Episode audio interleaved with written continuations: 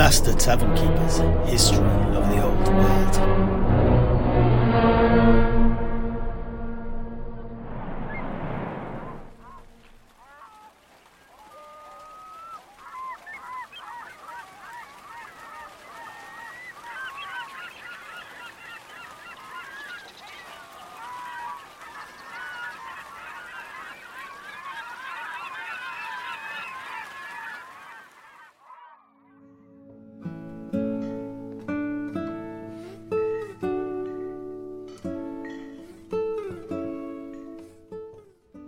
And so I think that's enough about Jin. Let us now talk about the city of Martek, so we can get back to the tale of how the halfling Ludwig Brambledown found me there, and then our very uh, eventful journey back in the shadows of the Atalan Mountains, through the desert, to the harbours of Al Haik.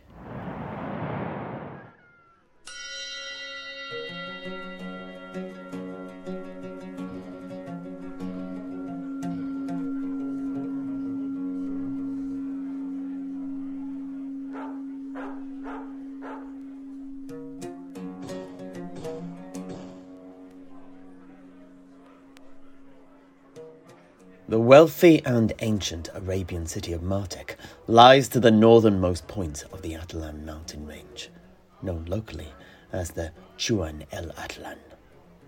It is surrounded by the cliffs and plateaus of the nearby mountains and thus sheltered from the terrible winds of the desert.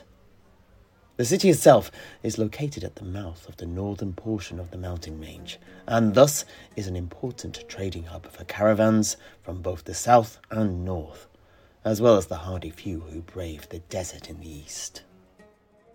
In Martek, you can find anything. They have it all, from local wares to more exotic items from overseas.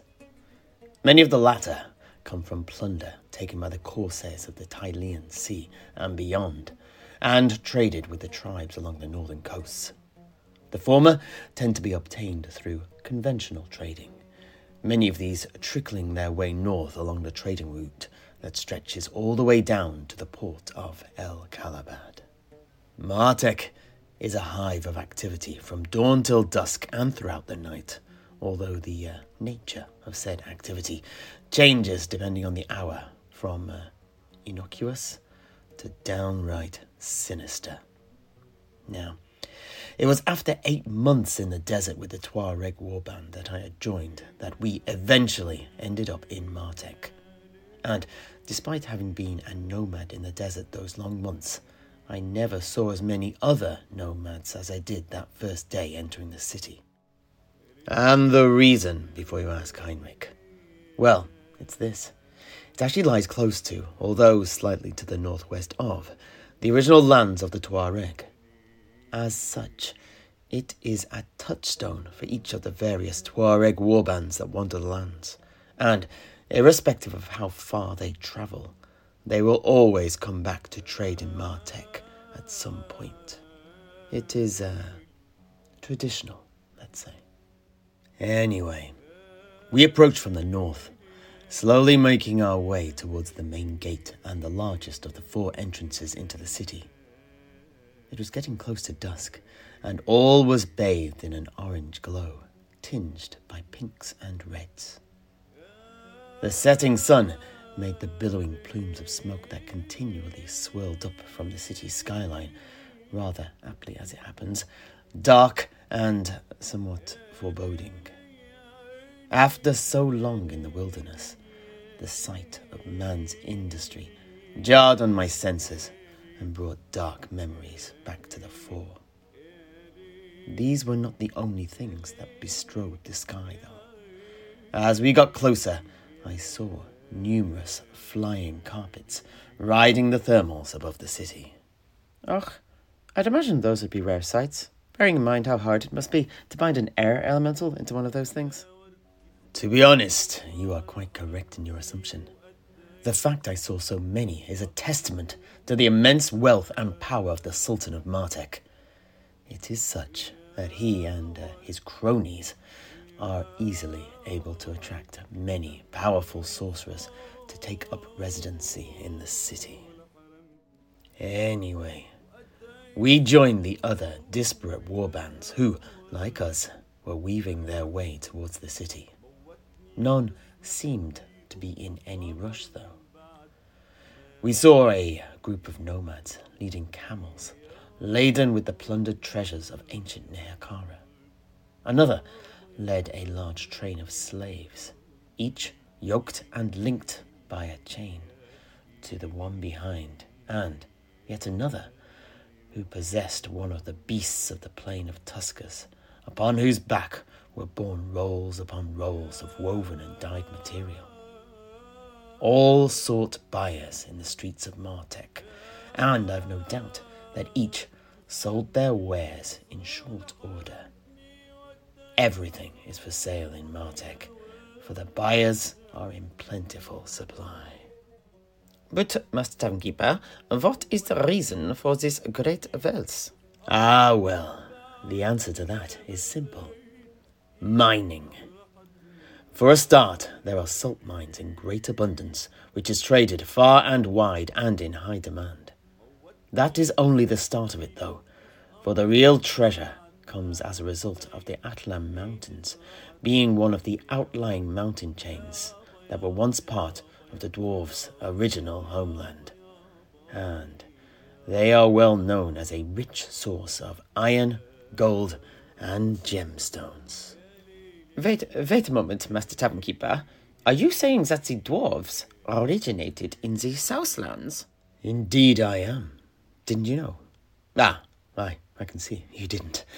Well, what happened was this. The riches of the Southlands were not enough for the ancient dwarves, and they ended up migrating northwards along the spine of the World's Edge Mountains in search of new veins and deposits of precious metals and gems to mine, and eventually they settled in the Old World proper. At this time, the dwarven kingdoms covered the entirety of the World's Edge Mountains, from the southernmost point of the Southlands to the top of the world, as well as enclaves in the Grey and Black Mountains, and also in the lands that would eventually become our empire. Anyway, I digress. As a result of all these riches in the mountains that protect the southern side of the city, Martek has become disgustingly rich. There are numerous old dwarf mines still in existence, and these have been put into use and extended. It's dangerous business, though, mind you. The dwarf structures are as strong as the mountains themselves, but the newer underground shafts and overground quarries are unsafe, to put it lightly. Thus, as with so much in Araby, it is the slave population who are forced to work the seams and veins. Life expectancy for these is not high, and the guards and the torturers are particularly vigilant and cruel. It is these practices that are the root of the phrase, the blood gems of Martek, as they're called, which are so named as they are the riches gained through the hardship, death, and torturous existence of the slave population. In reality, it is this enslaved workforce that truly finances the city and whose existence is the evil seed of its power and reach. At the pinnacle of this pyramid of exploitation sits the Sultan of Martek himself, and as I'm sure you can imagine, his power and wealth is considerable. The city's Sultan is also the foci and enabler of the small cohort of sinister individuals who pull the strings of the various marionettes of the metropolis. But they are one of two things that cast a shadow over the fiery skyline. For the city's wealth is not the only bottomless thing in the city. Martek is built upon a bottomless lake called Fazoth Ar by the uh, locals, from which it draws its water, but also of which it is said that sinister forces dwell. Although I found no one who would say any more on the subject until I met a drunken beggar in one of the alleys of the main thoroughfare of the city. He told me this.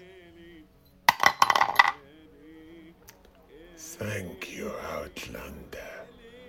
Let me repay your kindness with a little knowledge. Amongst the common folk, there is a dark legend about the lake.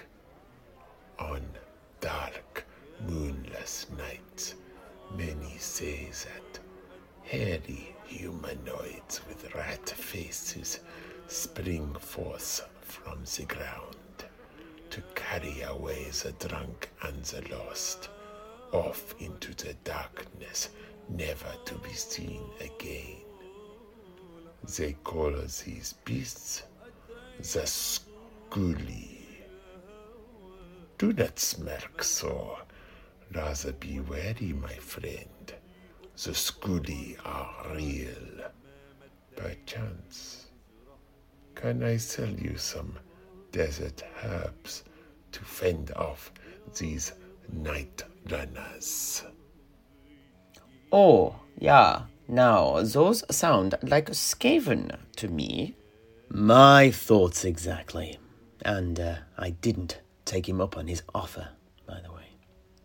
I was pretty sure my two Cathayan knives would be far better at dealing with these uh.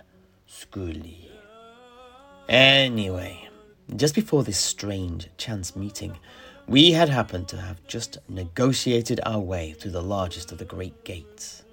It, like all four of the gates, was guarded by some of the Sultan's guards, but after some sweet talking by our new leader Urzik and a few bribes, we had been allowed to enter the city unmolested with our lives, our wares, and our weapons intact.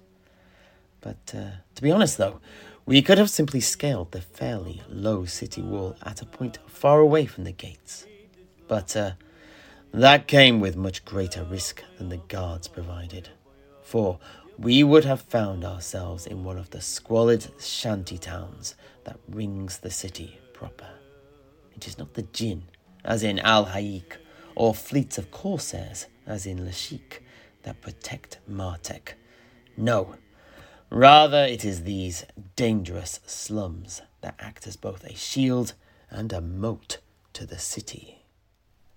Any army that intended to invade Martek, upon breaching the walls, would find themselves in this crowded maze of makeshift buildings, tents, and what not. Ach, so not unlike the tent city of Bowler Hat back in Albion then. Ah, yes. According to your descriptions earlier, I very much believe it is. The walls of the city of Martek are really there to keep out the beasts of the surrounding Atlan mountains. These beasts, though, are both a blessing and a curse. Obviously, they are a danger to any who cross their path, and fending off the attacks of these beasts keeps the Sultan's guards busy throughout the year, and also occupies the thoughts and time of a great many of the nobles of the city.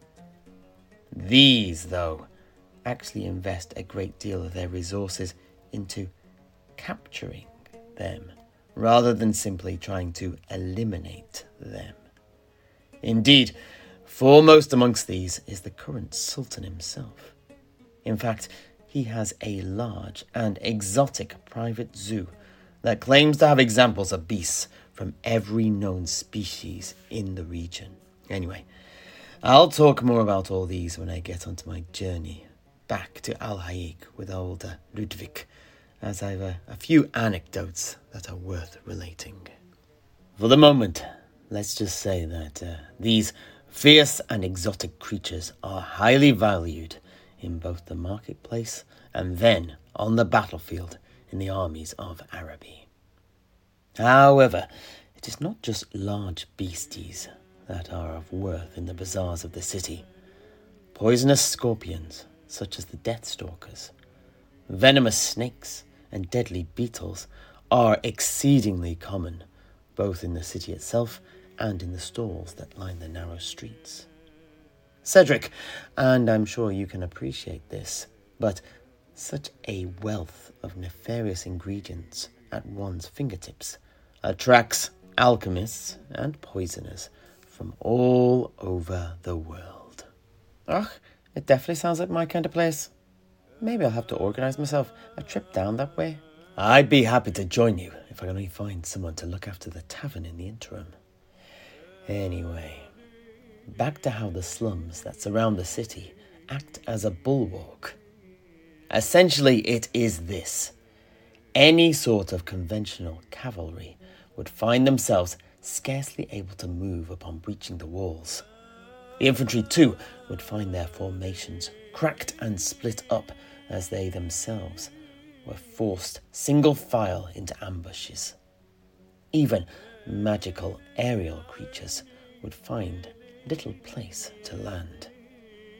It would not stop the most determined of foes, but would certainly slow them down long enough for them to be dealt with.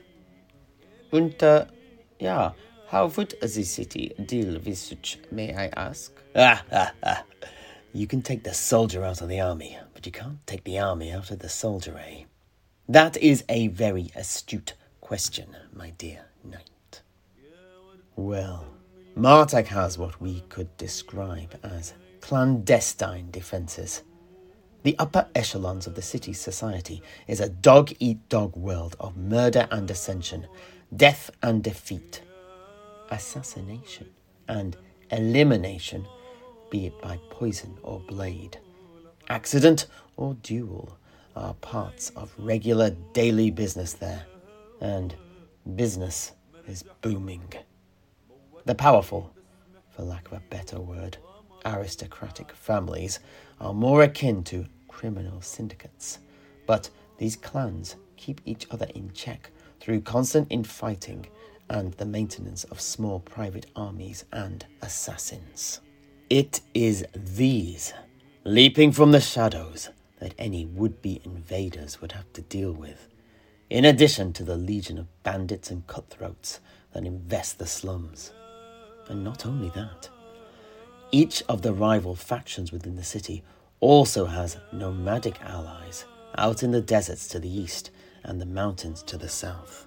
This complex web of intrigue and information keeps those at the top abreast of everything that is going on and allows them to swiftly chop and change their alliances and enemies as the political landscape of who is strong and who is weak itself changes. And actually, it was as a result of this constant intrigue by the masters of Martek and the fact that their collective fingers were ever on the pulse of the great game, as many of them call it, that saw them quickly ally with Jafar in the last century and survive the turbulent times that his reign brought. As a part of his nascent empire, their resources were used to finance his military campaigns. In recompense, he pretty much left them to govern themselves as they always had. After the fall of the tyrant and the calamitous end of his rule, the besieging crusaders found themselves in a game of attrition with the city as they attempted to unseat the ruling sultan. But they were never able to take Martek, and in the end, a cessation of hostilities on both sides was negotiated. The siege was lifted, but in return, the city had to free all of its old world slaves. This was a high price. It was a not an insignificant number, you see. And after the Crusades, although the city ostensibly returned to normal, it suffered from numerous economic problems until the slave cages that serviced the mines were replenished.